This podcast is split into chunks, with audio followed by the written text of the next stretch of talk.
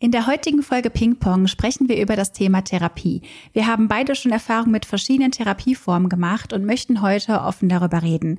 Sowohl darüber, wie wir an einen Therapieplatz gekommen sind, wieso wir überhaupt Therapie machen wollten, als auch was wir letztlich daraus mitnehmen konnten. Außerdem sprechen wir darüber, was wir uns in Zukunft bei der Therapie wünschen würden, über falsche Diagnosen und was gerade so unsere Schwierigkeiten sind. Viel Spaß mit dieser Folge. Herzlich willkommen zu Ping Pong, dem Podcast für ADHS im Erwachsenenalter. Ich bin Rebecca. Und ich bin Jess. Wir teilen hier unsere persönlichen Erfahrungen und Schwierigkeiten mit ADHS. Dieser Podcast dient der Aufklärung über psychische Gesundheit und soll Tabus brechen. Er soll Mut machen und richtet sich an alle, die selbst ADHS oder den Verdacht haben, sowie an Menschen, die Betroffene besser verstehen möchten. Er ersetzt aber nicht den ärztlichen Rat oder eine Diagnostik. Das können wir als betroffene Person natürlich nicht bieten. Wir freuen uns immer über Feedback. Alle Links und Infos findest du in den Show Notes. Heute möchten wir mal ein bisschen über das Thema Therapie reden, weil wir beide ja auch schon so einige Therapieerfahrungen gesammelt haben und dachten, dass wir uns vielleicht mal so ein bisschen darüber austauschen können, um ja unsere Erfahrungen mit euch zu teilen. Ich persönlich habe ja schon viele Jahre Therapieerfahrung. Ich bin mir gar nicht sicher, wie das bei dir ist. Also ich weiß, du bist, glaube ich, aktuell in Therapie. Yes. Oder? Ja, genau. Ähm, ja, magst du vielleicht einfach mal anfangen? Also wann waren deine ersten Erfahrungen mit Therapie? Warum und welche Art war das so? Ja, äh, ich oute mich jetzt erstmal, dass ich sehr unvorbereitet bei dieser Podcast-Folge bin. Sprich, ich habe mir jetzt leider nicht mehr nachgeguckt, ähm, wann wir genau die Anträge gestellt haben, wann ich das angefangen habe. Ähm, weil ich zu dem Zeitpunkt ja auch äh, privat echt so viele Baustellen hatte. Und dann kam ja noch die Pandemie und so. Aber ich meine, Therapiebeginn war dann Ende 2020. Also bin ich seit drei Jahren aktiv in Verhaltenstherapie. Hatte zwischendrin mhm. noch einen Wechsel ähm, so gut nach anderthalb, zwei Jahren ähm, bei meiner Neurologin, die ja ursprünglich auch diesen Verdacht hatte mit der ADHS. Genau, und mache jetzt weiter nochmal Verhaltenstherapie bei einem ähm, Professor und bei einem Mann. Das war irgendwie dann so auch meine Challenge. Da können wir ja auch hm. später nochmal drauf quatschen. Also roundabout sind es drei Jahre Verhaltenstherapie, die ich jetzt schon erlebt habe. Ähm, Einmal die Woche oder wie häufig habt ihr da Sitzungen? Ähm, also aktuell machen wir wöchentlich Donnerstag, also meistens eigentlich, wenn wir äh, die Podcast-Folgen aufnehmen. Äh, heute mhm. ist ja mhm. Freitag zur Einordnung, aber ähm, ich habe da ja auch manchmal echt nur eine Stunde, um mein Gehirn zu ordnen. Ähm, aber ich glaube, Chaos ist da unabhängig von der Therapie. Ähm, genau, Donnerstag ist so mein fixer, fixer Tag. Und ähm, damals bei der Neurologin waren es auch meistens äh, wöchentlich oder alle zwei Wochen. Ähm, je nachdem, wie so gerade äh, mein, mein mentaler Akku war. Ähm, hm. äh, ja, muss ich auch mal gucken mit der Arbeit. Aber als ich dann nicht in den Arbeitsverbot war, da hatte ich ja da ein bisschen mehr Zeit. hm. ähm, du hast verschiedene Therapieformen, glaube ich, schon ähm, ausprobiert. Oder wie ist das bei dir ja. gewesen? Ja, auch. Also ich kann ja vielleicht erstmal ganz grob erklären, was es überhaupt für Arten von Therapie gibt. Ähm, falls die Personen, die hier zuhören, noch gar keine Berührungspunkte damit haben. Also es gibt halt grundsätzlich verschiedene Arten von Therapie und in der Regel werden die auch von den Krankenkassen übernommen, wenn es halt einen Grund für die Therapie gibt und wenn der Therapeut, die Therapeutin halt einen Kassensitz hat. Das heißt, man kann sich einen Ersttermin vereinbaren, wenn man denn ähm, ja äh, zu einer Praxis kommt, die die noch vergeben, aber eigentlich müssen die das, also einen ersten Termin zum Kennenlernen und wenn es dann passt und wenn Platz da ist, also zeitliche Kapazitäten da sind, dann kann man eben die Therapie anfangen. Dann hat man, glaube ich, vier oder fünf probatorische Sitzungen und dann wird der Antrag an die Krankenkasse gestellt, der dann in der Regel in wenigen Wochen bewilligt wird und dann kann man Therapie anfangen. Und es gibt verschiedene Arten von Therapie. Es gibt zum Beispiel die Verhaltenstherapie. Wie der Name schon sagt, arbeitet man da so ein bisschen mehr im ja, hier und jetzt und ja. schaut sich das Verhalten und die Schwierigkeiten im Alltag an und erarbeitet Strategien, um besser damit umzugehen. So würde ich das zusammenfassen. Mhm. Ähm, dann gibt's die tiefen psychologisch fundierte Therapie, die geht halt so ein bisschen tiefer. Also die hatte ich persönlich noch nicht, aber soweit ich das verstanden habe, geht das immer so ein bisschen hin und her. Also was sind die Probleme jetzt? Woher aus der Vergangenheit kann das kommen? Und ähm, ja, es geht halt ein bisschen tiefer. Und dann gibt's halt noch die Psychoanalyse beziehungsweise die analytische Psychotherapie. Das ist eine Therapieform, die auch zeitlich ein bisschen intensiver ist, meistens zwei bis drei Sitzungen die Woche über einen längeren Zeitraum. Und es gibt halt bei den Therapieformen immer ja verschiedene Stundensätze, die bewilligt werden. Ich bin mir gerade nicht sicher, wie das damals bei meiner Verhaltenstherapie war, ob das 40 Stunden waren oder 60 Stunden. Aber mhm. es waren auf jeden Fall weniger als zum Beispiel bei der analytischen, weil die sind natürlich schneller aufgebraucht, wenn du dreimal die Woche gehst. Ich glaube, analytische Therapie waren bei mir insgesamt dann 300 Stunden. Ich glaube, wir hatten 180 beim ersten Antrag, nochmal 120 beim zweiten oder so. Äh, genau, und dann gibt es, glaube ich, auch noch mal ein paar andere Arten. Ich glaube, Schematherapie und so, aber ich glaube, das ist in Deutschland gar nicht so weit verbreitet. Aber ich mhm. glaube, in Österreich gibt es das auf jeden Fall dann auch über die Krankenkassen. Aber nagelt mich darauf nicht fest. Aber so, so das sind die drei gängigen Arten der Therapie. Und ich habe das erste Mal Therapie gemacht 2016. Ende 2016 wurde meine Verhaltenstherapie das erste Mal genehmigt. Und das war ein Zeitraum, in dem es mir psychisch sehr schlecht ging. Ähm, ich hatte zu dem Zeitpunkt einen Moment, wo ich eine krasse ja, Panikattacke und Flashbacks und sowas bekommen habe. Und in dem Moment kam halt so das ganze Trauma, was ich über viele Jahre verdrängt habe, hoch. Und ich habe damals auch ein YouTube-Video zu dem Thema gesehen und das hat mich dazu motiviert, das mal anzugehen, weil ich gemerkt habe, okay, da ist was in meiner Vergangenheit passiert und das hat mich so also ich habe das so lange verdrängt, aber man kann halt Dinge auch nur einen gewissen Zeitraum verdrängen, bis es dann hochkommt oder sich halt unterbewusst durch verschiedene Dinge in deinem Leben zeigt. Und dann dachte ich mir, okay, ich möchte das aufarbeiten, dieses Trauma und wurde dann damals auch mit PTBS diagnostiziert und mit Depressionen. Also mir ging es halt in der Zeit echt schlecht. Ja, und dann habe ich anderthalb Jahre Verhaltenstherapie gemacht und ursprünglich hatte ich äh, vier Ersttermine tatsächlich. Ähm, bei einer Frau eben, bei der ich dann die Verhaltenstherapie angefangen habe, bei einem Mann, der, glaube ich, tiefenpsychologisch gearbeitet hat, aber mhm. der war so übergriffig, weil ich habe zum Beispiel Albträume seit meiner Kindheit so. Und er meinte zu mir, ja, irgendwann geht das weg, ja, irgendwann geht das weg. ja, wenn sie wach ja, sind. Ey. So, so nach dem Motto, ja, Pech gehabt, ja. so. Ne? Und dann denke ich mir so, wow, danke dafür, ne? So, der hat mich halt überhaupt nicht ernst genommen und äh, das mhm. war schon echt unangenehm. Dann hatte ich noch boah, an die dritte Person erinnere ich mich gar nicht mehr, aber auf jeden Fall dann auch den Therapeuten, bei dem ich zuletzt war. Und das ist halt auch ein analytischer Psychotherapeut, bei dem ich dann 300 Stunden gemacht habe. Also ich habe anderthalb Jahre ungefähr bei dieser Verhaltenstherapeutin verbracht. Die hat mich allerdings weil ich mal abgesagt habe, einmal über einen längeren Zeitraum quasi geghostet. Und dann okay. kam es dann doch wieder zur Therapie. Und dann habe ich halt gesagt, ja, das hat mich voll verunsichert. Was soll ich denn machen, wenn ich krank bin? So, wir haben halt meistens montags morgens den Termin. Und wenn ich dann am Wochenende krank werde, ich habe ja gar keine Möglichkeit, mhm. frühzeitig Bescheid zu sagen. Und dann sagte sie, ja, ja, wenn so früh wie möglich. Und dann war ich dann irgendwann mal krank und stand dann irgendwie sieben Uhr morgens bei meinem Hausarzt und war wirklich richtig krank und habe mir dann extra eine AU ausstellen lassen, weil ich Angst hatte, dass sie das nicht, ja, ernst nimmt. Ja, dass es dann, so? ja genau, dass es nicht ja. ernst nimmt oder dass das wieder passiert. Ja, und ähm, oh ich habe nie wieder Rückmeldung von ihr bekommen. Lol, Obwohl ich echt? halt ja so früh wie möglich abgesagt habe, ihr später auch nochmal die AU zukommen lassen habe. Ah. Ich habe nie wieder Rückmeldung von ihr bekommen. War dann ein halbes Jahr ohne Therapie und habe mich dann nochmal bei dem Analytiker zurückgemeldet, bei dem ich dann auch dann vor anderthalb Jahren beziehungsweise zwei hm. Jahren diesen äh, Termin hatte und habe dann, ich glaube, 2019 ähm, die analytische Psychotherapie angefangen, dann zwei, dreimal die Woche. Und das ist halt mhm. halt ein anderes Setting. Ne? Man sieht sich nicht während der Therapie. Also man liegt wirklich hinter dem ähm, Therapeuten, der Therapeutin. Und Ach, Analytiker halten sich krass zurück. Ja, ich habe gele äh, gelegen. Ja. Ah, okay. Mhm. Genau. Und es ist auch spannend, dass die so die Grundthematiken nicht so ganz gesehen haben. Also ich kann es bei der Verhaltenstherapeutin verstehen, dass sie halt ähm, hauptsächlich so die PTBS gesehen ha hat. Also wir haben halt auch EMDR-Sitzungen gemacht zur Traumatherapie.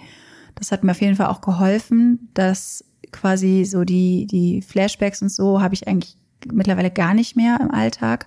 Also mhm. es ist halt so, dass Bilder aus diesen traumatischen Situationen quasi dann wiederkommen und so. Albträume habe ich auch nicht mehr zumindest was den Bereich angeht, nicht mehr so viele. Das war schon ganz gut. Aber mh, es war halt immer das Thema Grübeln, so dass ich so viel grübel. Und ihr Vorschlag war irgendwie immer, dass ich mir am Tag spezielle Zeiten zum Grübeln einplane, Hä? an denen ich dann, weiß ich nicht, 30 Minuten lang grübeln kann. Und sie hat einfach Hä? nicht verstanden, dass mein Kopf einfach die ganze Zeit super aktiv ist. Und jetzt weiß ich natürlich, okay, ich habe ADHS. Ich kann nicht sagen, ja, jetzt bist du mal nicht so aktiv, Kopf. Das kannst du heute Nachmittag machen. Wenn, wenn es so, so einfach wäre, ne? Wenn es ja. so einfach wäre. Ich meine, klar, so Sachen ja. Meditation so können halt auch helfen, aber du musst halt grundsätzlich verstehen, dass der Kopf vielleicht einfach ein bisschen anders funktioniert. Mhm. Und die richtige Diagnose ist halt mega, mega wichtig für die Therapie. Äh, da Ach, können wir ja gerne total. gleich nochmal drauf eingehen. Ja. ja. Fühle ich sehr.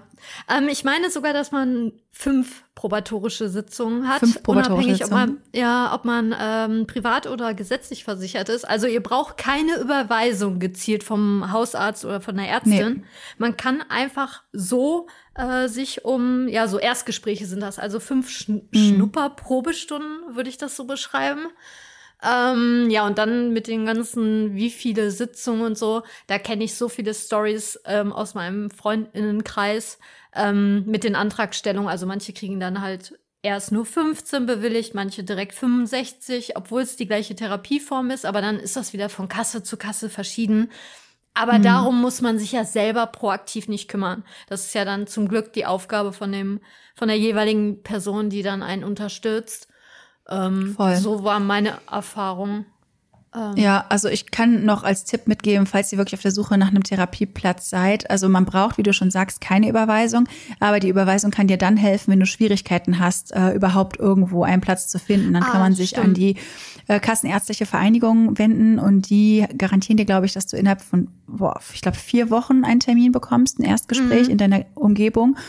Und es gibt wohl auch noch den Geheimtipp, mehr oder weniger. Ähm, es gibt halt diese Psychotherapeutinnen-Ausbildung, diese PIA-Stellen. Ja. Die sind mhm. dann, glaube ich, äh, auch so äh, über Supervision und sowas. Da kann man, glaube ich, eher einen Platz finden. Und es gibt noch die Möglichkeit, wenn du dich wirklich richtig krass durchtelefoniert hast und nirgendwo einen Platz bei gesetzlichen, ähm, also bei, bei TherapeutInnen mit äh, Kassensitz bekommst, dass du, wenn du das beweisen kannst, die Möglichkeit hast zu privaten ähm, mhm. Psychotherapeutin zu gehen und dass die Kranken so. genau genau aber da würde ich dann wirklich empfehlen wenn ihr das Gefühl habt ihr kommt nirgendwo durch führt wirklich eine Tabelle darüber wann ihr wo angerufen habt wo ihr welche Rückmeldung bekommen habt dann könnt ihr das der Krankenkasse zeigen und eventuell dann ähm, die private Kostenübernahme angehen also so würde ich es auf jeden Fall bei einer zukünftigen Suche machen ähm, mhm. dass man es mhm. sicherheitshalber dokumentiert alles es ist nicht ja, einfach. Die Energie dazu muss man doch erstmal haben. Wollte ich gerade sagen. Ja, ja, eben. Ähm, ich glaube, äh, den Schwerpunkt sollten wir jetzt hier auch nicht ausführen, dass das System total nee. ähm, ja. voller Barrieren ist. Ähm, mhm. Zumal man sich ja Unterstützung sucht, wenn man eigentlich gar keine Kraft mehr hat. Ja. Also so war es ja bei mir. Ähm, und ich auch dann eine Tabelle hatte und das versucht habe, irgendwie man hat ja auch so gewisse Zeitfenster nur und so. Aber wir wollen uns euch jetzt hier nicht sagen, boah, das war super anstrengend. Natürlich ist es super anstrengend. Ähm, man braucht Therapie auch ein bisschen Glück generell dafür. super anstrengend, aber ähm, man ja. hat ja auch ein, also man hat ja Gründe, warum man merkt, okay, vielleicht brauche ich Unterstützung. Ähm, aber telefonieren ist halt auch nicht meine Stärke. Und du hast, glaube ich, mir einen Impuls bei Instagram oder irgendwo habe ich das gehört bei dir, dass du das vom Zettel abgelesen hast. Weil manchmal ja, ich habe mir eine Notiz ähm, gemacht. Ich, bitte? Ich habe mir eine Notiz gemacht, habe die quasi immer wieder runtergerattert auf dem äh, Anrufbeantworter dem quasi. Ja. Und ganz unter uns, ich fand es sogar besser, wenn der Anrufbeantworter dran ging, als, ein, als ein, ein, ein funktionierender, äh, lebender Mensch äh, in Aktion. Ähm, da mhm. habe ich wirklich einfach, hallo, mein Name ist, ähm, ich rufe an wegen einem Erstgespräch und ähm, wie sind aktuell Ihre Kapazitäten? Ich würde mich irgendwie rüber Rückmeldung oder irgendwie so. Ähm, mhm. Ja, vielleicht habe ich das auch wie ein Roboter runtergerasselt. Ist ja auch egal. Ähm, ja, so habe ich das dann. Oder halt E-Mail manchmal, aber ähm, hm. ansonsten, ich weiß ja nicht, äh, kann man natürlich irgendwie gucken, wie das Thema auch so im Umfeld äh, ankommt, ob man da irgendwie jemanden gezielt fragt wegen Unterstützung oder so. Ähm, da hat mir ja damals mein Partner auch so ein paar Adressen rausgesucht, dass wir einfach geguckt haben, was kommt so in Frage. Ähm, hm. Aber das ist natürlich ja, ähm, je nachdem, wie das Umfeld so tickt. Ich weiß ja nicht, wie offen du damit umgegangen bist damals, als wir voll das erste offen. Mal. Ja, Ja, okay. voll offen. Mhm. Was aber nicht unbedingt immer so einfach Jein. ist. Weil es gibt halt wirklich auch ähm, Leute, die also die, die unterstützen sich da schon, aber ich habe das Gefühl, wenn es dann irgendwie so zum Beispiel in Freundeskreisen Konflikte gibt, bist du häufig die, die schuld ist, weil du bist ja krank, du hast ja eine Diagnose offiziell und bist in Therapie deswegen. Also das war so, ist so meine Erfahrung. Es gab halt andere Leute, denen das sicherlich auch gut getan hätte, meine Therapie zu machen, bei denen man wahrscheinlich auch irgendeine Diagnose hätte stehen können, aber du bist dann quasi schuld, weil bei dir gibt's ja was schwarz auf weiß. So. Ähm, das ist leider so meine Erfahrung gewesen, aber mittlerweile habe ich also auch zum Beispiel in der Familie und so unterstützendes Umfeld. Also, ja.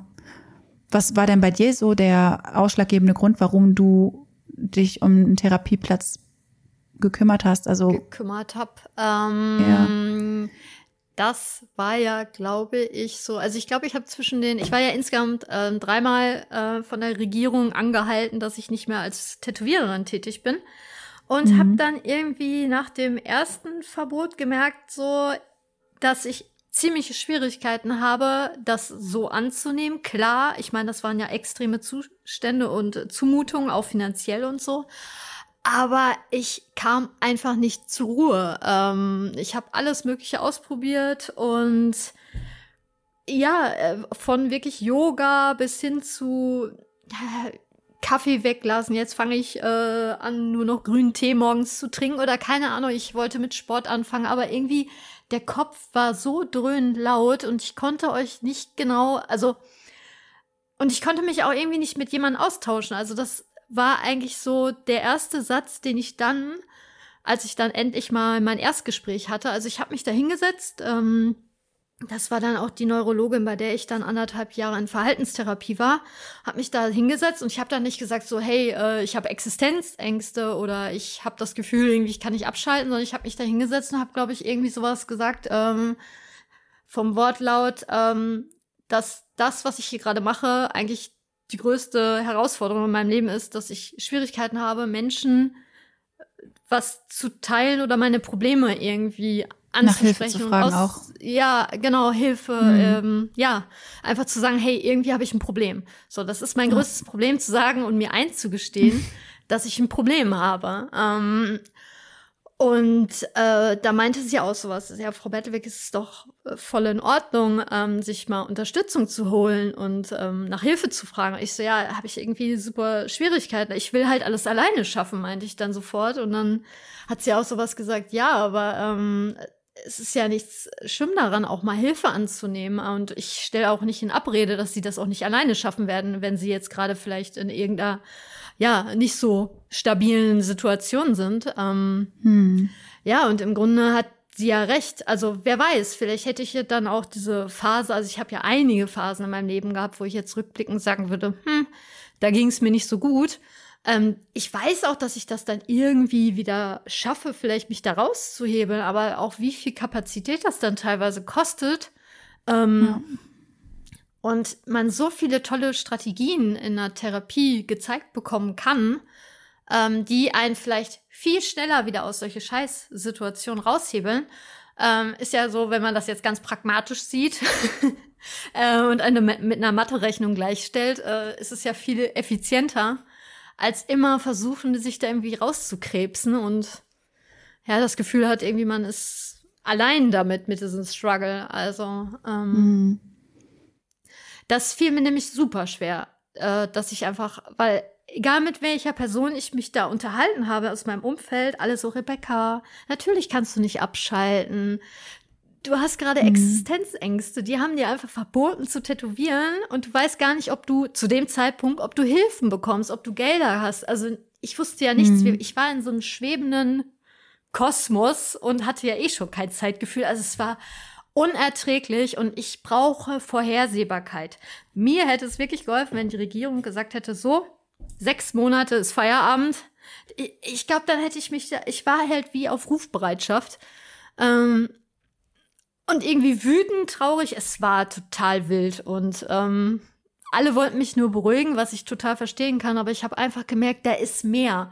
Diese Gefühle sind nicht seit der Pandemie. Also, aber es war so schwer begreiflich zu machen und ich habe dann einfach gemerkt, okay, ich glaube, ich brauche jemanden Neutrales, der einfach nicht mir ein gutes Gefühl geben möchte, nur, sondern mir einfach wirklich helfen will. Ja, mhm. und das war so der Impuls. Ähm, ja, also da, ich versuche jetzt so ein bisschen die Pandemie auch als was Positives zu sehen, weil ich dann auch gemerkt habe, okay, ich habe ja jetzt, klingt scheiße, aber ich habe jetzt Zeit, ich habe nichts mhm. zu tun, ähm, dann setze ich meine Energie auf die äh, Suche. So, ja. Mhm. Das war so der Anstupser. Also nicht der Verdacht der ADHS, auf jeden Fall, das war es nicht. Aber halt im, im Kern die Symptome, halt eine innere Unruhe und ähm, nicht abschalten können ähm, Rastlosigkeit, Schlafstörungen und so. Also da waren schon viele deutliche Zeichen. Ja. Mhm. Ja, das ist bei mir auch so gewesen. Also ich meine, der Grund, warum ich die Therapie angefangen habe, und ich bin der Meinung, dass oftmals das immer nur so die Spitze des Eisbergs ist, der Grund, warum du das anfängst. Und man kommt halt auf so viele Dinge, die halt so verborgen in einem waren oder die man vielleicht irgendwie immer gemerkt hat, aber die man irgendwie so ein bisschen unterdrückt hat. Also meiner Erfahrung nach und der, den Erfahrungen nach, die mir halt so mitgeteilt werden.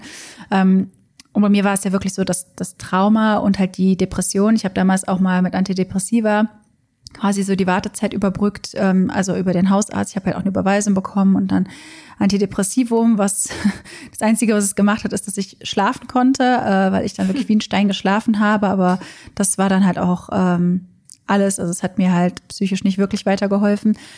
Hm, habe ich dann noch recht schnell wieder abgesetzt. Aber die Therapeutin damals, die kam halt auch nicht darauf, dass es ADHS sein könnte, so die Basis, weil so, es ist natürlich auch total schwierig, wenn du dein ganzes Leben lang undiagnostiziert bist und keine Unterstützung bekommst. Dann, ich meine, das haben wir auch in vielen Folgen schon mal an, uns angeschaut, so. Dann entwickelt sich das Selbstbild nicht gerade gesund, weil du bist so oft kritisiert von anderen Menschen, öfter als deine MitschülerInnen, dass du immer wieder gesagt bekommst, dass du irgendwie dir keine Mühe gibst, zu faul bist, äh, dich nicht genug anstrengst, nicht sorgfältig genug bist. Und das macht halt nachhaltig was mit deinem Selbstbild. Und die Gefahr, dann in einer Beziehung zu landen, die ähm, das ausnutzt, dass du nicht gerade sehr selbstsicher bist, die dann vielleicht auch noch ähm, ja, traumatisch ist oder dass du ja, dann irgendwann Depressionen entwickelst, ist auch nicht gerade unwahrscheinlich. Also, dass aus einer ADHS sich Depressionen irgendwann entwickeln, ist irgendwie, mm. ja, höre ich sehr, sehr häufig. Ich habe da jetzt gerade keine Statistiken zum Kopf. Ich weiß, bei Suchterkrankungen sind es, glaube ich, 50 Prozent, dass 50 Prozent mm. der Menschen, die ADHS haben, eine Suchterkrankung entwickeln, so als Selbstmedikation auch. Und ich habe auch super viel gefeiert und super viel getrunken. Das war wirklich so einer meiner ja, Coping-Mechanismen, also einer meiner Mechanismen, um irgendwie klarzukommen, dass ich wirklich jedes Wochenende mich ja fast bis ins Blackout getrunken habe, ne, auf Partys. Ich kannte halt durch meine Impulsivität auch keinen kein Stopp mhm. so. Und ich habe im Kern gemerkt irgendwie ist das alles nicht gut. So ich kann nachts nicht schlafen ich trinke am Wochenende so viel. Ich bin in Beziehungen und Freundschaften die irgendwie nicht so das sind was glaube ich zu mir passt. Ich habe irgendwie andere Ideale und ich merke im Kern irgendwie ist da was was anders sein sollte. Und dann kommen natürlich auch düstere Gedanken und so. Und ich glaube dass diese ganzen Dinge irgendwie so im Vordergrund sind dass die Therapeutin damals ADHS gar nicht gesehen hat ähm, Oder sehen konnte, weil einfach alles so ein ja, bisschen kaschiert. Ne? Genau, genau. Dann, und man muss natürlich sagen, so 2016 war auch noch das nicht so groß Thema, vor allem bei Erwachsenen und stimmt, auch bei, mhm. bei Frauen und Personen, die weiblich gelesen werden. Und ich hatte danach ja die analytische Therapie und ich habe also Psychologie ist schon immer ein krasses Interesse von mir gewesen. Ich habe mich immer schon sehr viel mit allen möglichen psychologischen Themen auseinandergesetzt und dachte dann irgendwie so die Art, wie intensiv ich fühle, meine Impulsivität und so, vielleicht habe ich eventuell Borderline und habe das dann bei meinem Therapeuten danach angesprochen. So, ich habe mich halt in vielen dieser Dingen, also auch diese Zustände, die man, in denen man so krass emotional überladen ist und dann vielleicht wütend wird und so, daran habe ich mich halt sehr erkannt Und er sagte dann ja, irgendwie sieht er Anteile von Borderline in mir, Anteile von Zwangsstörungen, Depressionen, PTBS und so. Aber ADHS kam da auch nicht wirklich auf. Ich hatte dann am Ende der Therapie bin ich auf ADHS gestoßen und dachte mir, oh mein Gott, Moment mal, ähm, ich glaube, das ist das Puzzlestück, was äh, da fehlt. So in, in ja. Und das meinte er, ja, nee, das ist eher was so Jungen und so betrifft. Aber ja, ich möchte da ihm gegenüber nicht böse sein, aber es ist halt auch ein etwas älterer Mann und ich weiß nicht, inwiefern der noch so aktiv sich in dem Bereich weiterbildet, Weiterbildet, wie sich solche Dinge, ja. genau, mhm. wie, wie sich solche Dinge eben auch bei erwachsenen ähm, Frauen zum Beispiel auswirken. Und als ich dann einen Termin bei meinem Psychiater gemacht habe und ihm alles Mögliche gezeigt habe und äh, welche Dinge bei mir die Probleme sind und auch meine Zeugnisse, die alle so eindeutig waren, meinte der auch so, ja, das ist für mich äh, klar. Und als dann mehrere verschiedene andere Tests gemacht wurden, um andere Dinge auszuschließen, die meine Symptome erklären konnten, war das dann auch eindeutig. Und dann habe ich ja später nochmal bei einem anderen Therapeuten, bei dem ich irgendwie acht Sitzungen oder so hatte, zusätzlich nochmal offiziell mit den ganzen Fragebögen getestet und auch da war es mega eindeutig und der hat auch eindeutig gesagt, sie haben kein Borderline so. Sie erfüllen mhm. die Kriterien nicht. Ja, sie sind impulsiv und ja, es gab auch schwierige Beziehungen und so, aber viele der Kriterien erfülle ich einfach nicht. Na, nur weil jemand äh, impulsiv ist. Ich glaube, das wird auch viel zu schnell, vor allem irgendwie dieses Etikett wird Frauen auch super schnell aufgedrückt. So, ja, okay, die ist impulsiv, die Beziehungen sind ein bisschen schwierig, ja, okay, dann hat die wahrscheinlich Borderline. Mhm. So.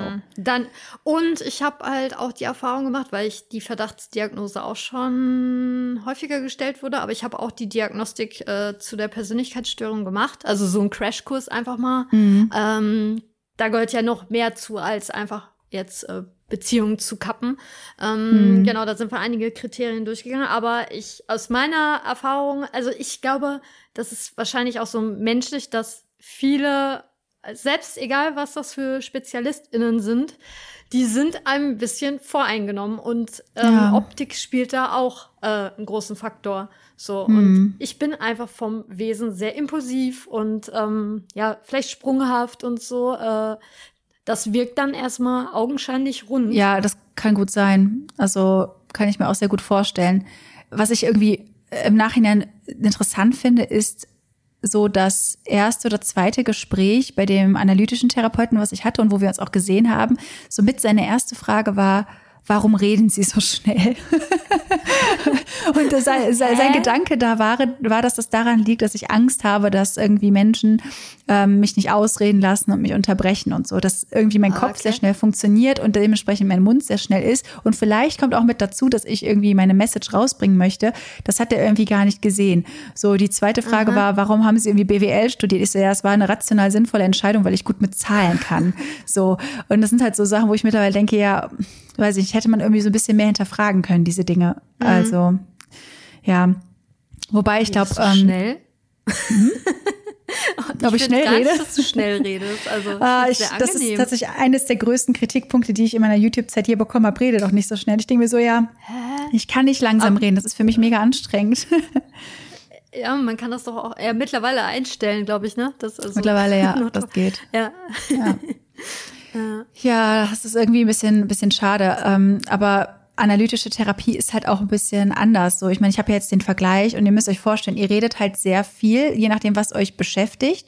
Und der Therapeut stellt halt nur manchmal so Fragen, so dass du dann dich selbst weiter reflektieren kannst. Es ist sehr, sehr selten, dass der, der Therapeut, die Therapeutin dir irgendwas vorgibt. Und wenn er das tut, in meinem Fall war das sehr eingängig. Also wenn ich dann irgendwie mich wieder so schlecht geredet habe, dass der dann auch gesagt hat, so Frau so und so und jetzt.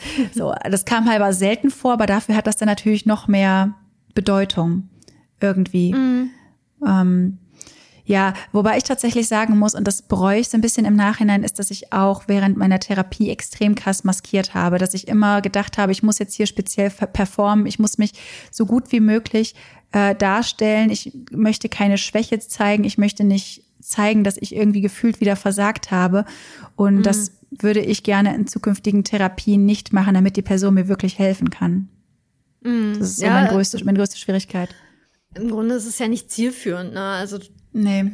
Aber ist immer leichter gesagt als getan. Ähm, das war ja auch eine meiner Schwierigkeiten. Also ich bin ja proaktiv dahingegangen, um zu sagen, so, hey, ich will immer so tun, als hätte ich mein Leben im Griff.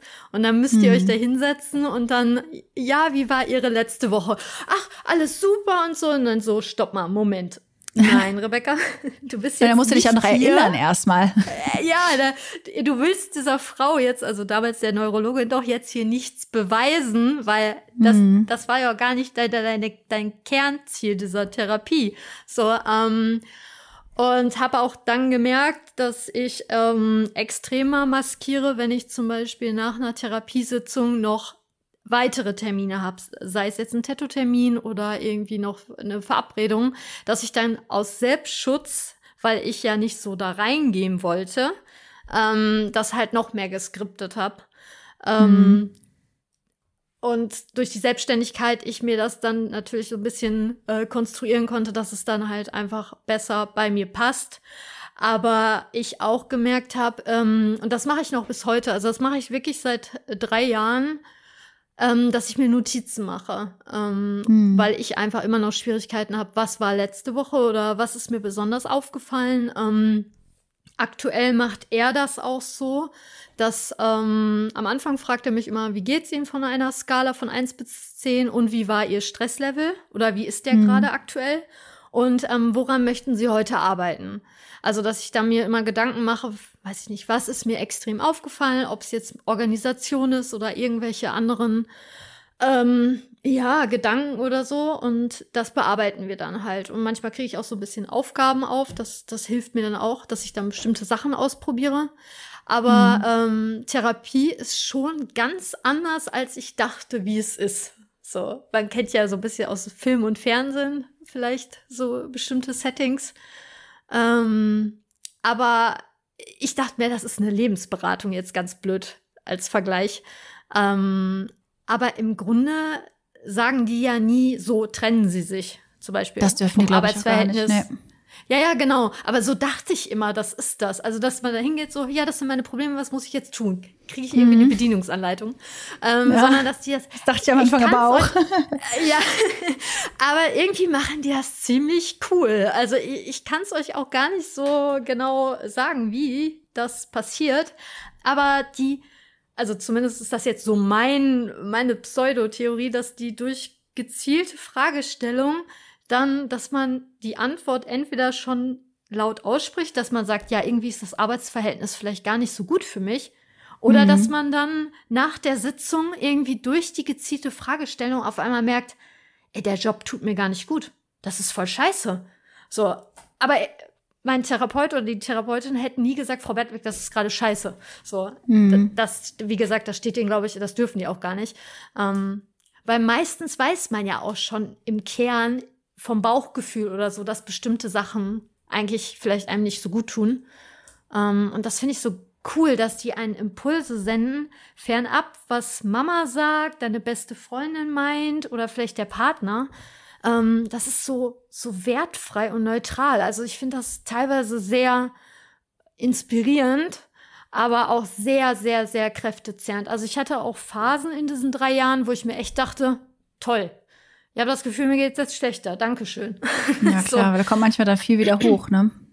Ja, ähm, also man kann sich jetzt nicht vorstellen, ihr geht da hin und dann ist alles sofort cool. Im schlimmsten mhm. Fall merkt ihr, okay, da ist ja viel, mehr. viel mehr als nur meine innere Unruhe oder mein mhm. Problem, nicht Probleme anzusprechen.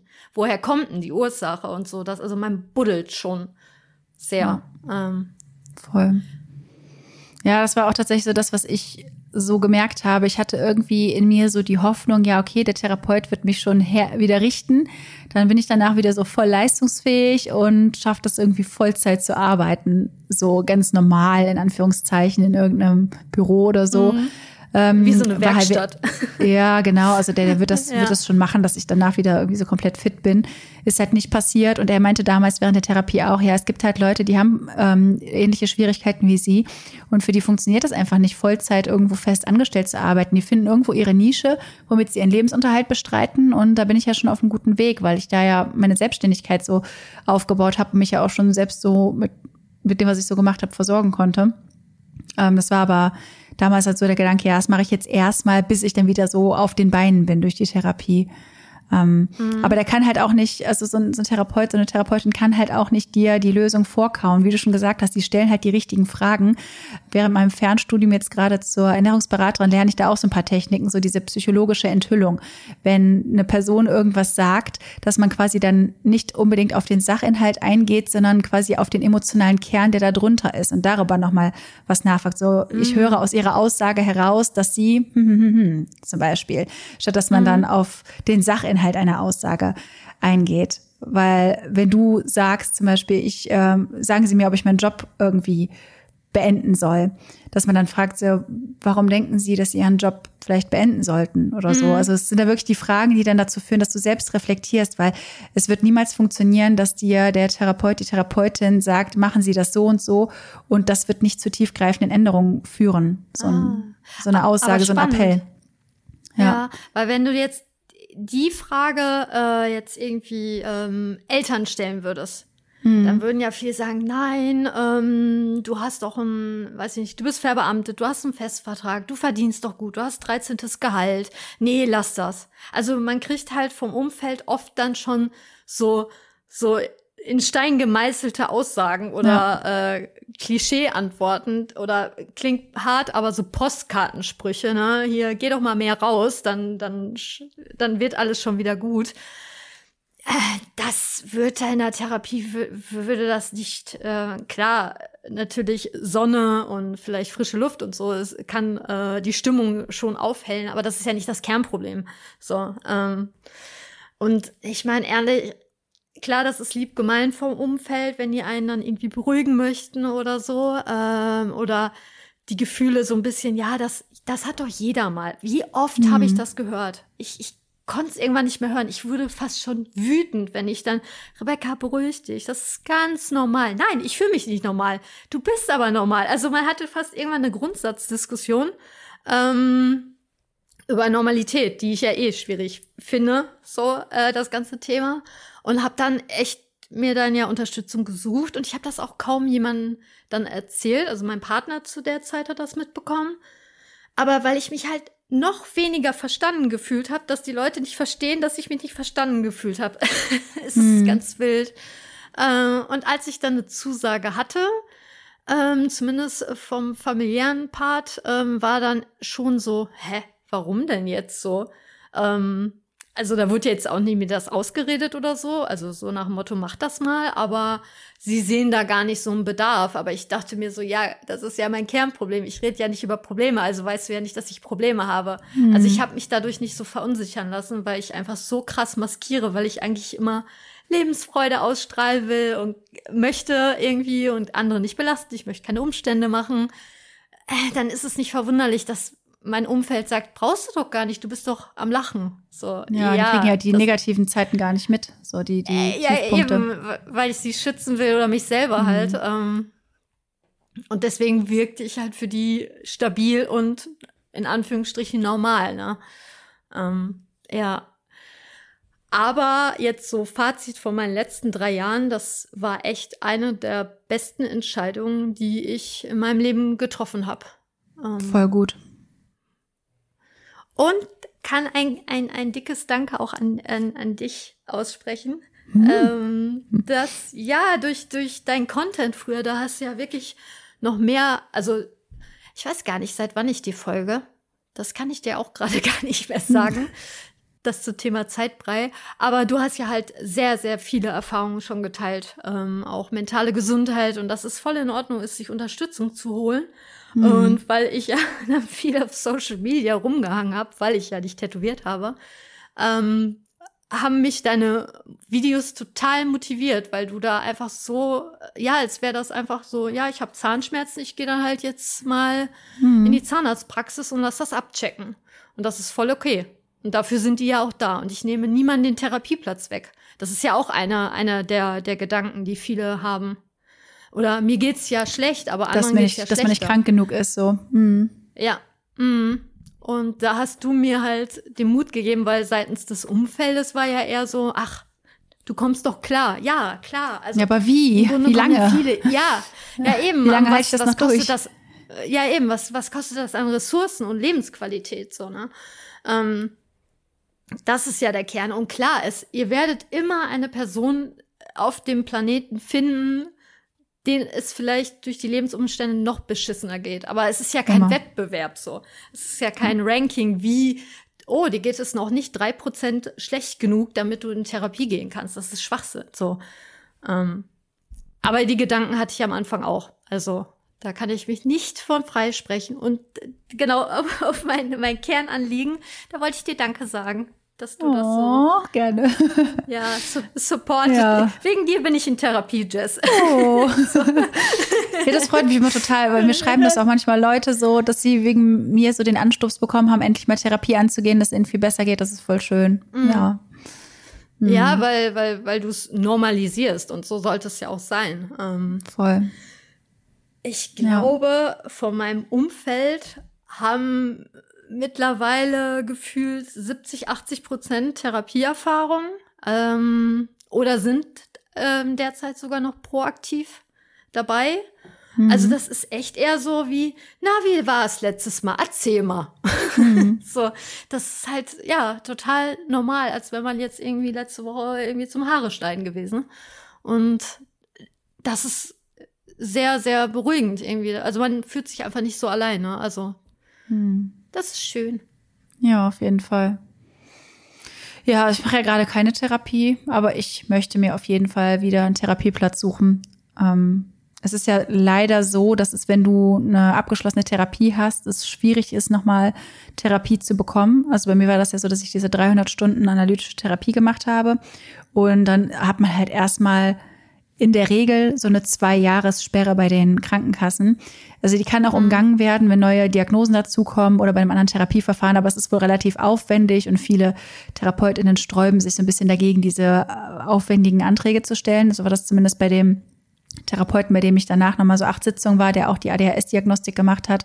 Und er war so der Meinung, ja, sie müssen ja Strategien für sich finden und sie sind da schon auf einem guten Weg und so. Aber ich merke halt trotzdem gerade diese depressiven Phasen, wo ich einfach überhaupt nicht an mich selbst glaube, super ähm, hoffnungslos bin, in die Zukunft schaue und dann nichts sehe und wirklich dunkle Gedanken habe. Vor allem in der zweiten Zyklushälfte ist das bei mir nochmal schlimmer.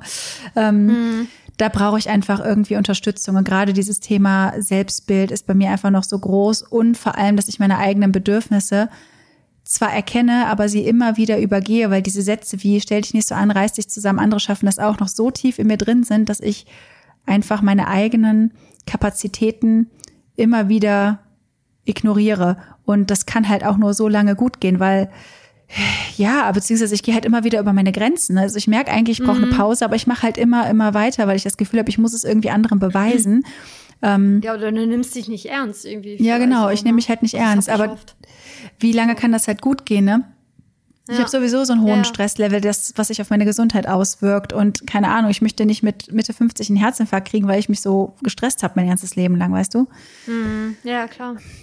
Und äh, da ist einfach so was, wo ich mir eine Unterstützung suchen möchte. Ich denke, ich werde nächste Woche anfangen, mal ein bisschen rumzutelefonieren. Ich habe auch äh, schon ein paar Anhaltspunkte für Therapeutinnen, die auch sich mit ADHS ein bisschen auskennen. Das ist mir halt einfach wichtig, dass nicht immer nur die Antwort ist, ja, aber sie schaffen das doch. Zum Beispiel, ich bin immer super gehetzt zu meinem Therapeuten gekommen. Manchmal bin ich gesprintet. Ja, ich bin pünktlich, aber mit was für einem Stress? Ich habe zu Hause noch fünf Minuten Zeit gehabt, dachte mir ja, hm, ja, jetzt kannst du ja eigentlich das und das noch anfangen, die Aufgabe, die sonst eine Stunde dauert. Und dann bin ich halt dahin gesprintet. So, ich bin pünktlich angekommen. Der sagt ja, sie schaffen das doch, aber wie? Das ist doch nicht, das ist doch, so, so kann das Leben doch nicht laufen. So.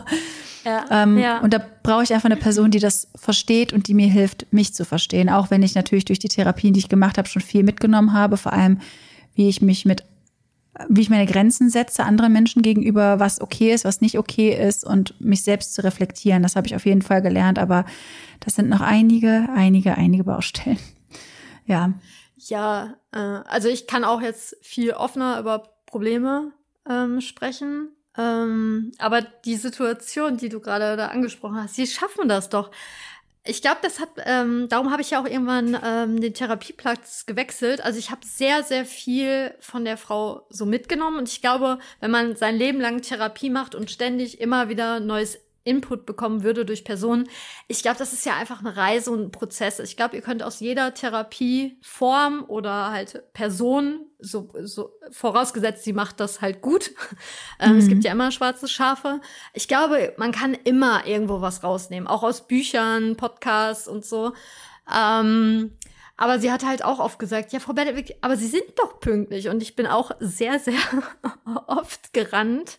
Ähm, aber sie hat auch nicht äh, das so, also es ging mir nicht darum, dass ich gefrustet war, so nach Motto, boah, ich, also schon, Selbstwertprobleme ist auch ein großes Thema bei mir, aber es ging ja nicht darum, dass ich nur dachte, ich bin unfähig, pünktlich zu kommen, sondern ich habe wirklich aus neurologischer Sicht Schwierigkeiten, Sachen zu in Prioritäten zu setzen oder halt auch so Zeitmanagement, Zeitgefühl und das ist ja einfach wissenschaftlich bewiesen. Das ja. hat nichts nur mit meinem Selbstwert zu tun, sondern einfach mein Gehirn ist ein bisschen chaotischer und mhm. darum mache ich mir den Stress natürlich und komme zu spät und ärgere mich. Das, das ist natürlich die Folge, dass ich dann denke, ich bin unfähig zu leben, jetzt so überspitzt.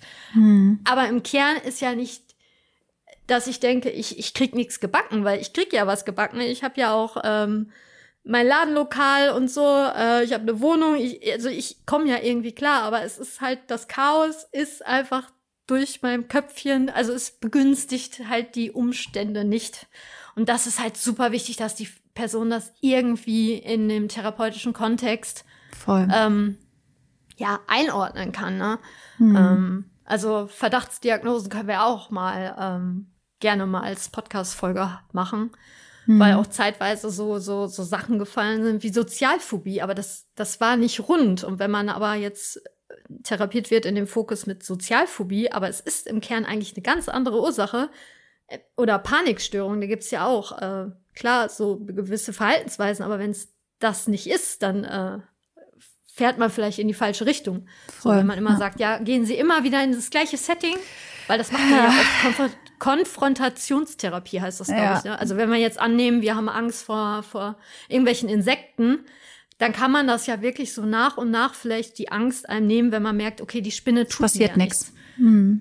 Genau, aber es gibt ja auch andere äh, ja, Störungen oder so, die dann sich anders äußern und im schlimmsten Fall wird es noch schlimmer. Also das, mhm. das finde ich halt super spannend.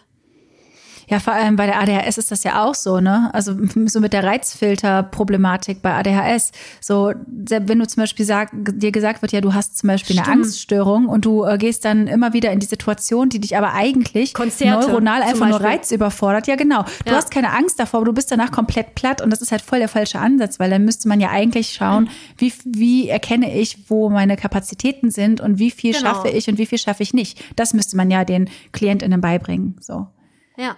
Oder Strategien, wie schaffe ich es, wenn ich mal auf ein Konzert war, weil ich es unbedingt erleben wollte, dass ich an den nächsten zwei Tagen mir dann ein bisschen mehr Ruhe antue. Wie reguliere so, ich mich? Das hat halt ja. nichts damit zu tun, dass da viele Menschen sind, wo man ja sagen würde, oh, haben Sie Angst vor Menschen? Vielleicht haben Sie eine Sozialphobie. Nee, mhm. hätten auch viele leuchtende Roboter vielleicht stehen können, äh, die halt ja. extrem viele Reize ausdünsten in dem Sinne und im, im Kern war es ja einfach die Reizfilterstörung statt mhm. irgendwelche äh, Ängste. Ja. ja. Und dann lernt man ja Strategien, wie schaffe ich es, meinen Akku besser einzuschätzen. Da bin ich aktuell sehr dran. Das, das kann ich überhaupt noch nicht. Und was hilft mir natürlich dann entsprechend nach solchen Events, äh, mein, mein, mein Akku wieder aufzuladen. Ja. Sonst ist man ja nur noch frustriert. Du gehst auf ein Konzert, bist frustriert, haust im schlimmsten Fall mittendrin ab oder sagst vorher ab und dann mhm. denken die Leute, ah, sie hat Angst. Mhm. Nee, nicht so richtig. Ähm, ja, also super spannend war. Darum bin ich auch so ein Fan von äh, der richtigen Diagnose, weil dann kannst du halt gezielter Strategien entwickeln. Ich glaube, jedes, jede Person hat irgendein Päckchen, Struggle oder Ängste, aber das muss man ja halt nicht so akzeptieren. Also es gibt für alles irgendwie Strategien, um mhm. euch so ein bisschen zu schonen. Ja. Ähm, ja. Das war nur so. ja, zu dem Thema fällt mir eigentlich auch noch ein Beispiel ein aus meiner persönlichen Geschichte. Ähm, weswegen es halt so wichtig ist, eine richtige Diagnose zu stellen. Also die Sache, wegen der ich ähm, therapiert wurde, ist ja, dass ich halt eine PTBS-Diagnose bekommen habe. So. Und die ist auch richtig, aber aktuell ist es so, dass ich davon nicht mehr ganz so krass betroffen bin, weil ich entsprechend viel Therapie gemacht habe und so ein Umzug hat auch geholfen. Die Sache ist allerdings, dass dadurch, dass mein Therapeut immer wieder gesagt hat, dass gewisse Dinge in meinem Alltag das Resultat dieser Ängste, dieser PTBS sind, ich mich dann da mehr reingesteigert habe. Ein gutes Beispiel ist, ich sitze im Café und ich habe mich die ganze Zeit wild umhergeschaut, von A nach B, mir alles angeschaut. Und dann in meinem Kopf war immer, ach ja, äh, warum machst du das jetzt gerade? Ja gut, das wird wahrscheinlich die PTBS sein, weil du Angst jetzt hast, diese Person hier wieder zu sehen. So. Und deswegen habe ich dann Ängste entwickelt aus dem Gedanken heraus, dass das mm. äh, aus der PTBS resultiert. So, aber das hat es nicht. Klar, habe ich halt Angst, diese Person zu sehen, immer mal wieder. Aber warum ich mich wirklich in diesem Café umgeschaut habe, ist, dass ich alle möglichen Reize wahrnehme. Ich höre da das Geklimper, ich höre da die Geräusche, ich höre da dies und da das. Und das ist nicht in einem Zusammenhang. Deswegen ist es halt total wichtig, mhm. eine ordentliche Diagnostik zu machen, bevor man am Ende den Menschen, die man therapiert, Dinge einredet, einredet in Anführungszeichen, die so gar nicht das Problem sind. So. Und ich höre zum Beispiel sehr, sehr, sehr, sehr, sehr intensiv und das führt dazu, dass mein Kopf mir manchmal auch so ein bisschen Streiche spielt. Also ich hatte das zum Beispiel, in meiner alten Wohnung war eine riesige Baustelle vor der Tür und ich hatte das Fenster auf und ich saß zwei Zimmer weiter und dann hat diese Kette von diesen, wie heißt das, von diesen, von diesen Krähen, da hängen ja manchmal so Ketten dran. So. Mhm. Und die haben sich halt bewegt und die haben Geräusche gemacht. Und das hat sich genauso angehört, als würde direkt hinter mir jemand stehen und mit dem Schlüssel klimpern. Und mir ist das Herz in die Hose gerutscht. Ich dachte, jetzt ist mein letztes Stündlein geschlagen. Und das lag aber nicht daran, dass ich in dem Moment Angst in meiner eigenen Wohnung hatte, sondern weil ich diese Geräusche, obwohl sie so weit weg sind, so laut höre und so intensiv wahrnehme. Das hat was mit der Reizverarbeitung in meinem Kopf zu tun. So.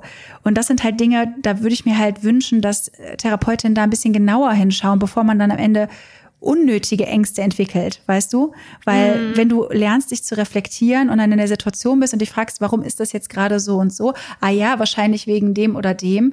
Dann stresst du dich mhm. ja immer noch mehr. Und wenn du dann vielleicht eigentlich das Trauma dich gar nicht mehr im Alltag so belastet, aber du denkst, dass diese Situationen schwierig sind wegen dem Trauma, dann retraumatisierst du dich immer wieder. Also das war so zumindest mein Gefühl, dass ich mich, mm. dass ich mhm. öfter gar nicht mehr zum Beispiel an diese Person gedacht habe, ich habe dann öfter an sie gedacht, weil ich dachte, okay, ich bin in dieser Situation jetzt überfordert ah, ja. und es liegt an der Person, obwohl die Person ah. gar nicht das Problem war. Weißt du, was ich meine? Ich hoffe, dass das ja, nachvollziehbar total, ja, war. Und ja. das habe ich jetzt erst gecheckt mit der ADHS-Diagnose. So, ich sitze im Café und äh, es sind einfach sehr viele Reize da. Und dann kann ich für mich schauen, wie. Abgelenkt und genau, so. genau. Ja. Und ich habe halt keine ja. Angst oder so. Es ist einfach nur, es ist, ich bin schnell abgelenkt. Ich kann mir zum Beispiel meine Earplugs reinmachen, Kopfhörer aufsetzen oder mhm. zu ruhigeren Stunden da sein, mich in eine ruhige Ecke setzen. Wollte ich gerade sagen, oder die Sitzplatzsituation genau. vielleicht mal ein bisschen reflektieren. Früher dachte ich dann ja auch, äh, wenn ich im Café mich mit einer Person treffe, vor allem jetzt auch vielleicht mal so in dem Dating-Kontext. Mhm. Und der Tisch ist mitten in diesem Restaurant oh in der Bar.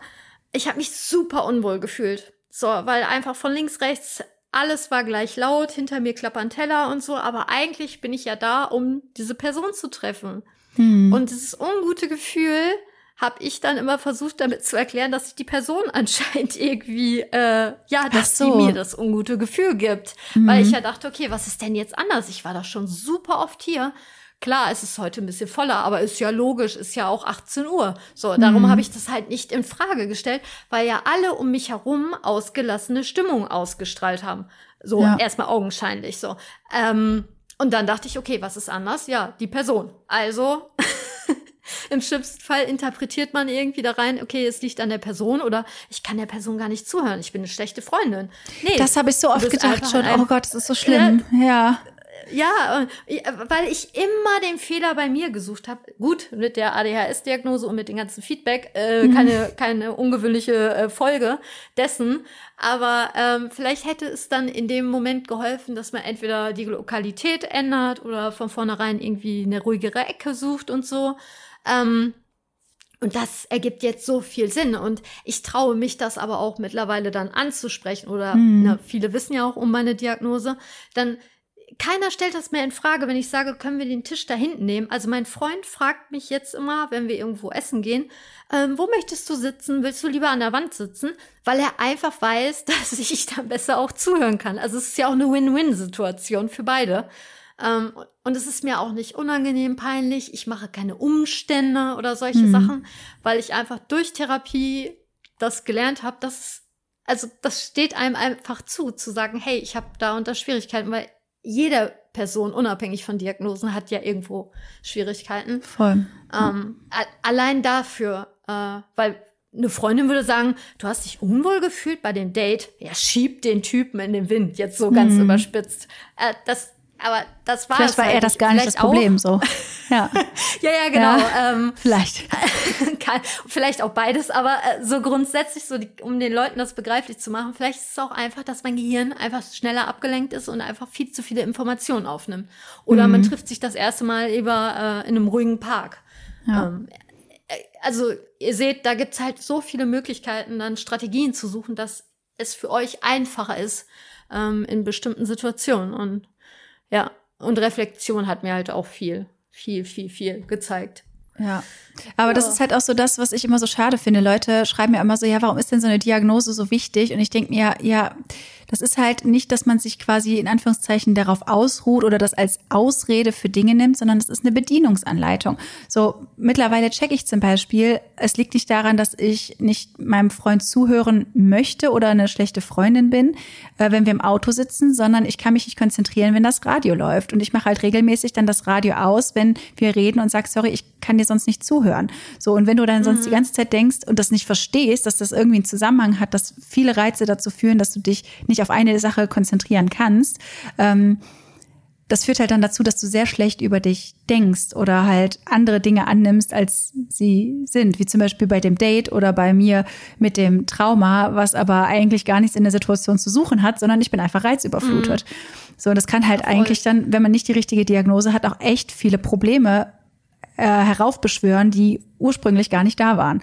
Also das ist so wirklich mein Gedanke. Auch so dieser Gedanke, okay, ich habe soziale Ängste, aber ich habe keine Angst vor Menschen. Aber es laugt mich halt aus, länger unter Menschen zu sein und in Situationen zu sein, die ich im Vorfeld nicht einschätzen kann. Das ist ein sehr großer Unterschied. Weil zum Beispiel mhm. einen Vortrag zu halten vor einer, vor, einer, vor einem vollen Saal, zum Beispiel macht mich nicht nervös. Das ist voll okay. Ich weiß, worüber ich reden werde. Ich weiß, Ach, worüber die Leute fragen. ja, ich war ja auch Tutorin damals in meinem äh, Studium. Ja. Mir hat das Spaß gemacht. Ich wollte Professorin werden. Ich habe kein Problem damit. So. Ähm, ja. Aber ja. Deswegen Diagnostik äh, und wirklich da richtig gesehen zu werden, ist mega, mega wichtig. Ja. Und du hast ja vorhin noch angedeutet, dass du auch ähm, ja Unterstützung erhalten hast, glaube ich, durch ein Antidepressivum, glaube ich, mhm. zu Beginn irgendeiner Therapieform. Ähm, da ist ja auch oft ein Vorteil, ne, dass dann viele denken, oh, jetzt, wenn ich irgendwie Therapie anfange, dann kriege ich direkt Tabletten. Ähm, das ist meine Erfahrung jetzt nicht, genauso mit der ADHS-Diagnose. Also nee. das ist euch erstmal grundsätzlich freigestellt. Mhm. Ähm, je nachdem, wie stabil man ist, klar wird das dann einem ähm, vielleicht aufgezeigt, so als ähm, vielleicht als Maßnahme, Strategie so. Aber ich, ich habe jetzt nicht, ah, Sie haben ja ADHS, möchten Sie Ritalin haben? Also das ist ja nee. nicht so wie bei so einem Verkaufsgespräch. Ähm, ja, also und das steht euch, da könnt ihr die Entscheidung, ihr könnt es ausprobieren, könnt es auch lassen. Ähm, ich finde es aber auch voll in Ordnung, sich da Unterstützung zu holen. Man muss ja auch nicht so offen damit umgehen wie ich. Mhm. Ähm, ich wurde sogar tatsächlich ein bisschen wütend, muss ich sagen, als ich dann äh, ja das offiziell bestätigt hatte mit der ADHS. Dann kamen wirklich random Menschen, die halt echt eher entfernte Bekannte waren und haben sofort gesagt, Rebecca, aber du nimmst jetzt kein Ritalin, du kommst ja klar. Und das ist so übergriffig. So wütend, so ja. wütend gemacht. Ähm, also auch teilweise äh, ähm, auch meine ähm, meine Physiodame oder so. Also so wirklich oder meine, meine ehemalige Kindergärtnerin. Zieht euch das mal rein. Mhm. Die hat halt das über Umwege erfahren, dass ich, dass ich äh, eine, ja, äh, ADHS auch anscheinend schon im Kindergarten hatte, weil die ist ja einfach angeboren. Hä, das ist ihr gar nicht aufgefallen. Aber ähm, äh, ich dachte mir so, wow. Und das, das hat mich leider, was heißt leider, aber gepusht. Und dann dachte ich mir so, ja, jetzt erst recht. Und darum gehe ich da auch so offen mit um, weil ich es so übergriffig finde, wenn Menschen überhaupt äh, das wird ja niemand sagen, äh, wenn du irgendwie Probleme hast mit deinem Blutzuckerspiegel. Ach, jetzt nehmen wir aber kein Insulin oder Schilddrüse. Ja. So, mhm. meine Neurologin. Wie du siehst, halt die streng dich doch mal ein bisschen mehr an, anstatt eine Brille zu tragen. Machst dir doch nicht so leicht. Ja, ja echt. so. Geh doch näher ran. Ja. dann siehst du es besser. Ähm, ja, und meine Neurologin damals, die mir dann auch ähm, das erste Mal das Medikament verschrieben hat, äh, hat das dann echt verglichen mit der Schilddrüse oder so. Das mhm. ist einfach, also mir fehlt dann, also im Grunde fehlt uns ja nicht ein Botenstoff, da kenne ich mich jetzt auch nicht so genau aus.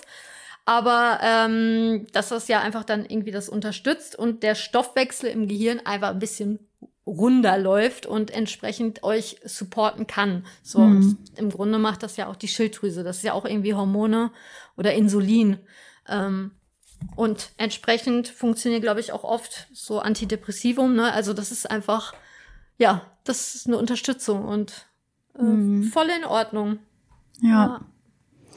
Ja, bei Depressive, Antidepressivum wollte ich selbst mich nochmal so ein bisschen einlesen. Ähm, also ich habe damals, glaube ich, paar Monate habe ich das bekommen als Überbrückung von meinem Gang zum Hausarzt bis zur ersten Therapie und dann auch nochmal zur zweiten Therapie. Ich habe halt zwei verschiedene vom Hausarzt bekommen, was eigentlich nicht so gut finde. Es ist, glaube ich, besser, wenn das verschrieben wird durch eine Person, die wirklich einen Fokus darauf legt, also NeurologInnen oder PsychiaterInnen.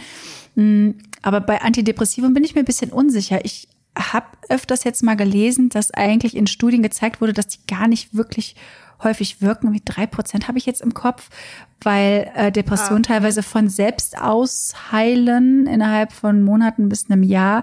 Und was ich super, also es ist jetzt nur so das, was ich jetzt gelesen habe, wollte ich mich aber selbst noch ein bisschen, bisschen informieren. Ähm, und was ich letztens auch noch mal mitbekommen habe, also ich erwähne ja öfter mal hier den Dr. K, also Healthy Gamer. Und ich mache ja auch diesen Guide und da ist auch ein Modul dabei. Also der ist selbst Psychiater und Therapeut, äh, Harvard, also hat in Harvard studiert und auch Meditation studiert und das ist super spannend. Und in diesem Guide gibt es das Depressionsmodul und er unterscheidet nochmal zwischen zwei Arten von Depression. Die eine ist quasi das chemische Ungleichgewicht im Gehirn und die andere Art von Depression ist quasi so die Art Depression, die ich sag mal in Anführungszeichen, nachvollziehbar ist. Wenn du halt in einer Situation bist, mit der du im Kern unglücklich bist, dann signalisiert dir in deinem Körper etwas, dass das etwas ist, wo, was du ändern solltest. Ähm, weil du halt im Kern unzufrieden bist. Also wenn zum Beispiel du in einer Ehe steckst, die nicht glücklich ist, du wohnst in einer Wohnung, in der du dich nicht wohlfühlst, dein Job erfüllt dich nicht, ist ja eigentlich klar, dass du Gefühle von Hoffnungslosigkeit hast und dich nicht wohlfühlst und ähm, du morgens keine Energie hast, aufzustehen. Das ist irgendwie relativ logisch und nachvollziehbar. Und er sagte da auch, er würde sich halt auch wünschen, dass TherapeutInnen auch das sehen, äh, weil zum Beispiel Antidepressivum würde dieser Person wahrscheinlich nicht helfen, da rauszukommen, weil da ah. müsste es halt größere Schritte geben, um das Leben so zu gestalten, dass du wirklich einen Sinn in deinem Leben siehst, dass du halt Purpose, also mhm. wirklich ähm, die Energie hast, weil du weißt, du arbeitest auf etwas hin. Ähm, Genau. Mhm. Ähm, das fand ich irgendwie ganz interessant, mhm. diesen Ansatz. Und ich denke, da ist schon was dran, dass man das halt so unterscheiden kann. Also bei mir ist es halt so, zum Beispiel vor allem so in der zweiten Zyklusphase, da glaube ich, dass in meinem Gehirn was nicht richtig läuft. Aber ich mhm. weiß auch, dass die depressiven Phasen, die ich in meinem Leben hatte, safe auch größtenteils dadurch waren, dass die Situationen, in denen ich eigentlich im Kern unzufrieden waren, war, dass das dazu geführt hat. Und dass es mir halt auf einen Schlag viel besser ging, weil sich diese Situation verändert habe. So, da kann man vielleicht auch mhm. mal in mhm. sich gehen und schauen, okay, ist diese, diese Hoffnungslosigkeit, diese Traurigkeit, diese mangelnde Motivation, ist das vielleicht ein Zeichen, dass ich im Kern irgendwas in meinem Leben gar nicht möchte, so. Ähm, ja, das ist einfach nur so ein Gedanke dazu. Mhm. Aber in ja, jedem Fall finde ich das wichtig, da ja. professionelle Unterstützung zu haben, wenn man an so einem Punkt ist. Also, ne? Ja. Also ob es dann nur in Anführungsstrichen die äußeren Einflüsse sind, ne, wie das Arbeitsumfeld mhm. oder so, oder ob es auch eine Kombination ist aus, wenn du sagst, ne, dass du das Gefühl hast, da ist irgendwas mit deinem Zyklus, das ist ja quasi was ja. in dir drin. Ja, hormonell. Oder, oder es ist eine Kombination. Ne? Also ja. ähm, meine ADHS, also wenn ich das jetzt, boah, ich bin jetzt 34 Jahre, wenn ich das einmal so ganz runter reduziere, ähm, gibt es einfach Phasen, da kam ich einfach besser klar, weil, weil das familiäre Umfeld oder ich habe halt noch zu Hause gewohnt. Das ist natürlich ein geschützterer Raum, als wenn ich auf einmal selbstbestimmt, selbstständig klarkommen muss und äh, in eine große Stadt ziehe wie Düsseldorf und ich am Anfang in die falsche U-Bahn-Richtung immer eingestiegen bin und dachte, was ist denn mit dir? Und ich schon überreizt war, als ich quasi am Düsseldorfer Hauptbahnhof war und dann eigentlich noch äh, zwei Kurse hatte im Studium. So, äh, das ist ja ganz, ganz anders. So, ähm, da ging es mir aber halbwegs gut, aber so, so, um das mal vor Augen zu führen, dass, dass Symptome natürlich auch getriggert werden können durch entsprechend die Lebenssituation, ne? Total. Wenn man so ein Auf und Ab hat. Und mein Therapeut ja. hat ja auch mir mal aufgezeigt, ja, Frau Bertelwig, ähm, es ist bei Ihnen angeboren und Sie werden eine ADHS immer, also es ist ein Teil in ihrem Leben, aber sie werden dann halt, es wird immer wieder Scheißphasen geben, aber mhm ich lerne jetzt gezielt da besser mit umzugehen oder vorausschauender das irgendwie ja zu zu äh, reduzieren ähm, und halt dieses Reflektieren, was du sagst, ne, dass man viel mehr nicht so in dieses Gefühl versucht zu gehen, ähm, leichter gesagt als getan, sondern einfach Voll. mehr analytisch versucht im Nachhinein zu reflektieren, was war jetzt anders oder was war der Auslöser. Hm. Oder ist es halt das Date oder ist es dann eher das Setting so, ne? Ja. Ich habe halt früher immer gedacht, alles, was passiert, ist von außen bestimmt, aber das stimmt eigentlich auch nicht. Also in meinem Fall. Ja, und darum habe ich halt auch sehr oft meine Lebensumstände geändert, in ja. der Hoffnung, es wird besser. Mhm. Klar, dann ist da halt natürlich erstmal ein Dopaminboost gewesen. So, oh, neue Wohnung, neuer Job, neuer Partner, alles cool. Und dann, äh, ja, habe ich gemerkt, nee, das war das doch nicht. Da muss ich ja wieder mhm. was ändern. Ja, also mein Leben ist ja echt äh, eine Achterbahn. Mhm. Ich habe ja immer was zu erzählen, was, oh, das ist neu, das ist passiert und oh, mhm. anstrengend. Ja. Ja, voll. Also grundsätzlich, so was diese psychischen Erkrankungen angeht, es kann halt immer so viele Ursachen dafür geben. Ne? Also zum einen, dass da im Gehirn was nicht rund läuft, zum anderen, dass die Lebensumstände äh, einen im Kern nicht glücklich machen. Zum anderen muss ich für mich auf jeden Fall auch sagen, und ich bin ja jetzt gerade auch in der Lernphase meiner Ernährungsberatung, also meines Studiums zur Ernährungsberatung, dass halt auch die Nährstoffversorgung da einen großen Einfluss hatten. Also wenn ihr vielleicht mhm. merkt, okay, ihr habt keinen Antrieb, keine Energie und so, würde ich, weil Psychotherapie zu finden, ist erstmal echt schwierig. Also ich möchte euch auf jeden Fall eure Gefühle nicht absprechen. Das ist, äh, was ihr fühlt, ist halt echt so. Aber vielleicht den ersten Schritt zum Hausarzt immer so Sachen checken lassen wie Vitamin D, Vitamin B12, Eisen, Eisen Schilddrüsenhormone und so, weil das kann halt wirklich auch eine körperliche Ursache haben, dass dein Körper irgendeinen Nährstoff nicht hat, weil es funktioniert auch immer nur alles rund, wenn alles zur Verfügung steht. So, na, also du kannst ja auch nicht ein Auto ähm, auf die Autobahn schicken, wenn du halt nur Wasser im Tank hast. So. Also mhm. ähm, ja, ja, dir fehlt einfach die Energie und im schlimmsten Fall kommt dir eine eine doofe Situation, also eine äh, eine stressige Situation noch stressiger vor, weil du einfach Schlaf Schla hast, oh ja, Schlaf macht auch ein groß hast ja. und irgendwie sehr sehr antriebslos bist und wenn dein Eisendepot halt wieder entsprechend äh, gefüttert ist, dass du merkst, so ich gehe da viel besser mit um. Auch ja. wenn die Situation noch stressiger ist, aber es ist halt mhm. wie mit, mit, der Tankfüllung halt dann. Ja. Also da habe ich auch echt für mein, auch so für meine ADHS einen großen Unterschied gemerkt, wenn ich auf meine Ernährung mehr achte. So weniger Zucker, Vitamine, B-Vitamine und Vitamin D vor allem in den Wintermonaten auch, ne, weil viele Menschen mhm. haben halt so diese depressiven Verstimmungen ähm, und Vitamin D hat auch einen großen Einfluss mit darauf. Ähm, Sachen wie Eisen, vor allem wenn man halt menstruiert und viel Blut verliert, kommt es da schon mal schneller zu einem Mangel. Also diese Sachen auf dem Schirm zu haben, hilft auf jeden Fall. Also ähm, das darf man auch nicht außer Acht lassen. Aber es ist wirklich eine komplexe Gleichung, ne? Und das ist halt noch mal schwieriger. Wie schaffst du es halt eine vernünftige Routine zu etablieren mit genug Schlaf, mit guter Ernährung, äh, die dich gut mit allem versorgt oh. und alles. Äh, das macht es natürlich noch mal ein bisschen schwieriger. Aber es hängt halt irgendwie alles zusammen. Und da kann der Therapie auf jeden Fall helfen, das Le hinzukriegen, langfristig. So. Ja, ja, le leider war. Also mhm. Erwachsensein ist echt anstrengend aber können echt nur Mut zusprechen, dass das voll in Ordnung ist. Und was ich noch sagen wollte, ja. ähm, hier wegen, ich habe immer Sorge, die anderen den Therapieplatz wegzunehmen. Mhm. So, ihr habt erstmal fünf Kennenlernstunden, dann kommt es dann vielleicht zu einer Zusammenarbeit. Und es kann auch sein, dass ihr nach zehn Sitzungen merkt, ja cool, alles easy, äh, ich krieg das jetzt hin, das hat mir total viel geholfen. Mhm. Ähm, und dann ist es auch okay zu sagen, ja. so danke für die Zusammenarbeit. Also es ist jetzt nicht in Stein gemeißelt. Mhm. Genauso, dass ihr merkt, nach sieben Sitzungen, es passt einfach nicht so. Ähm, und man muss jetzt nicht immer dieses Bild vor Augen haben, dass man wirklich ähm, äh, wirklich stark depressiv ist. Also es kann einfach auch die Lebensumstände oder auch wichtige Lebensentscheidungen ähm, von vielleicht Kinderwunsch, Karriere, äh, alles. Also es gibt nicht irgendwie gewisse Gründe, die nicht berechtigt sind, äh, in der Therapie angesprochen zu werden. Also ja. oder das ist halt auch ein Safe Space. Ne? Die haben ja auch äh, Schweigepflicht. Ja, ne? voll. Ne? So. Ja. ja. Ähm, also tabuisiert ist auch in meinem Umfeld, wo ich das aber auch schon oft Leuten dann so aufgezeigt habe, wenn, wenn es ähm, in der Paarbeziehung nicht mehr gut läuft. Also mhm. dieses Thema Paartherapie ist so tabuisiert und auch teilweise ist natürlich ähm, eine Selbstzahlerleistung. Mhm. Ähm, das, das wird ja nicht von den Kassen übernommen, egal ob man privat oder ähm, gesetzlich versichert ist. Aber im Grunde denke ich mir so, wieso quatscht die nicht, wenn ihr intern Probleme habt. Klar, drei Sitzungen, 600 Euro durch zwei, 300 Euro, aber hm. manche heiraten dann, weil sie dann denken, ja, dadurch wird's besser. Oder wir kriegen ein Kind, ah, yay, das rettet alles. Ja, ja, schwierig. Ja. Wenn wir jetzt wieder pragmatisch sind, also ein Kind wird mehr als 300 Euro kosten und mhm. eine Hochzeit auch. Ja. so, also ja. ich finde, es gibt einfach keinen Grund, sich nicht einfach mal äh, professionellen Rat zu holen. Und wie gesagt, man kann auch nach drei Sitzungen sagen, okay, danke Ihnen. Mhm. Ähm, ich komme klar. Ja.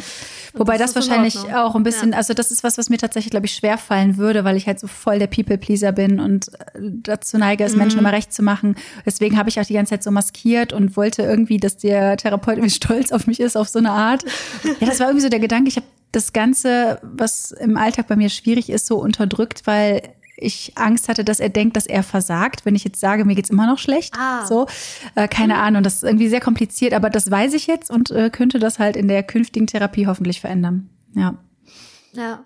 Ach so, dass der jetzt, sag ich mal, dir einen Tipp gibt und dann probierst du das in der Woche aus und merkst, dass der Tipp dir überhaupt nicht hilft. Dann fragt die Person, hat der Tipp geholfen? Und du willst dann sagen, ja, sie machen einen tollen Job, ja, aber insgeheim nee, was. Also das, äh, es gab ja keine Tipps, aber ja, so grundsätzlich, dass ich halt grundsätzlich ja, nein, dann aber, mich geschämt habe zu sagen, das ist immer noch scheiße alles. So. Ja, ja. fühle ich. Aber mhm. da kann ich, also fühle ich sehr, ähm, habe ich auch schon häufig die Erfahrung gemacht. Aber dann habe ich einfach gesagt, okay, Rebecca, es ist auch wieder pragmatisch. Die Person ist dafür da, die hat dir jetzt vielleicht einen Input oder einen Impuls gesendet und dann, dass ich dann sage, so, äh, wenn die dann fragt, haben sie ähm, das und das mal ausprobiert und dann ja, ähm, aber es tut mir leid, ich merke einfach, ich habe da noch Schwierigkeiten. Also das ist mhm. einfach so, äh, das nehmen die euch nicht krumm. Nee, das, das gehört dazu. Job. So, ja. also seht das ein bisschen pragmatisch. Das ist ein Dienstleister gerade. Mhm. So, ihr, ihr, ihr wollt eine Leistung haben, sprich äh, dieses Gespräch, diese Sitzung, und die verurteilen euch überhaupt nicht, mhm. wenn ihr irgendwas nicht hingekriegt habt oder wenn ihr wieder Rückschritte macht. So, ja. ähm, das ist halt wirklich. Ich hatte mal so ein Bild mit einer Autobahn. Äh, ihr seid nicht die ganze Zeit auf der linken Spur und gebt Vollgas. Es kann halt auch wirklich sein, dass ihr im stockenden Verkehr steht oder im schlimmsten Fall müsst ihr zwischendurch den Motor ausmachen. So, ähm, hm. Ja, das musste ich aber auch lernen in Therapie. Also das ja. klingt jetzt total, äh, total abgeklärt und wow, Rebecca zieht durch. Mhm. Äh, aber ich bin ja auch seit drei Jahren drin in mhm. dem hm. ganzen Verhaltenstherapie-Kram. Und ich lese viel. Also ich mache auch viele Hausaufgaben und setze mich hin, reflektiere. Also ich finde, das ist aktuell für mich ein Vollzeitjob, weil ich noch viele Fragen habe. Ja. Ähm, das kostet Kraft und das ist okay am Wochenende auch zu sagen, ich habe keine Kraft, weil Therapie so krass war. Hm. Ja, das darf man echt nicht vernachlässigen. Ich hatte auch dreimal die Woche Therapie. Es ist echt anstrengend. Das macht Boah, viel ja. mit einem. Ja. Aber ja, gut. Hat es ja nur zwei Tage Pause, ne? Ja, Dann genau. Immer. Mhm. Ein, nee, ein Tag, ne? Krass. Ja, ich hatte immer montags, mittwochs, freitags, glaube ich. Ach, boah, krass. Mhm. Mhm. Ja, ich hoffe, wir konnten euch mit dieser Folge ein bisschen die Sorge nehmen, dass es völlig in Ordnung ist, die Unterstützung zu suchen ähm, oder ein bisschen inspirieren, dass es einfach, ich finde, Therapie ist einfach kein Tabuthema. Ähm, das merken wir auch immer mehr in den sozialen Medien, dass da ja offenen oder wir jetzt einfach da offen drüber reden und ähm, können euch nur bestärken, es ist völlig in Ordnung und ähm, euch da Hilfe zu suchen.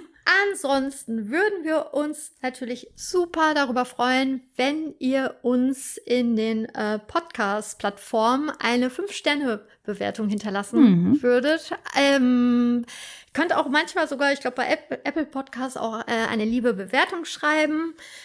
Und wenn ihr weitere Themenwünsche habt rund um das Thema Therapie, ADHS, könnt ihr uns auch jederzeit eine E-Mail schreiben. Die Mailadresse findet ihr auch in unseren Show Notes. Alternativ gerne auch auf unseren Instagram-Accounts, die haben wir auch ähm, in den Show Notes hinterlegt. Äh, habt da ein bisschen Nachsicht, die gehen auch mal schneller unter. Mhm. Also äh, präferieren wir Mails. Da setze ich mich jetzt auch die Tage dran. Ähm, in diesem Sinne würde ich sagen, wünschen wir euch noch wünschen einen. Wünschen wir euch noch einen schönen Tag. Wundervollen schönen Tag. Oh, einen wundervollen schönen Tag. Bis dann. Bis zum nächsten Mal. Tschüss. Ciao.